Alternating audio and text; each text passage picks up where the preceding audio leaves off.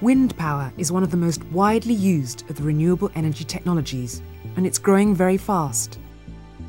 Germany is the biggest uh, wind uh, producer uh, at present, and all in all, we have, let's say, an annual last year. I'm talking about 2001 last year. We had about 6,000 megawatt installed in one year, which is unprecedented, in fact, in history. And this is largely due to these measures in Germany and Spain. In Western Europe, the wind is a huge source of renewable energy.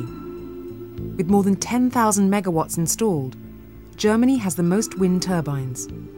Spain and Denmark have installed several thousand megawatts. Britain, although it has the best wind resource in Europe, has installed less than 1,000 megawatts.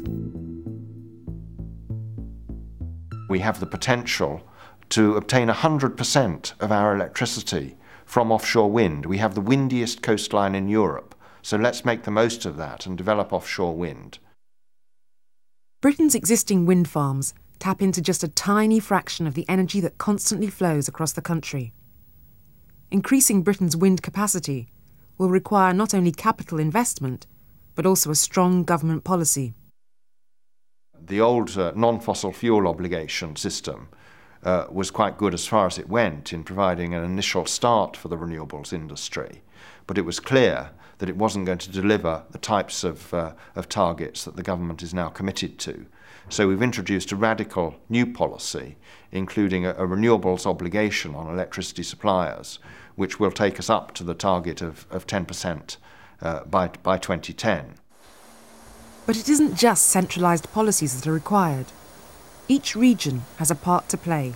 We're also cascading the 10% target down into regional targets.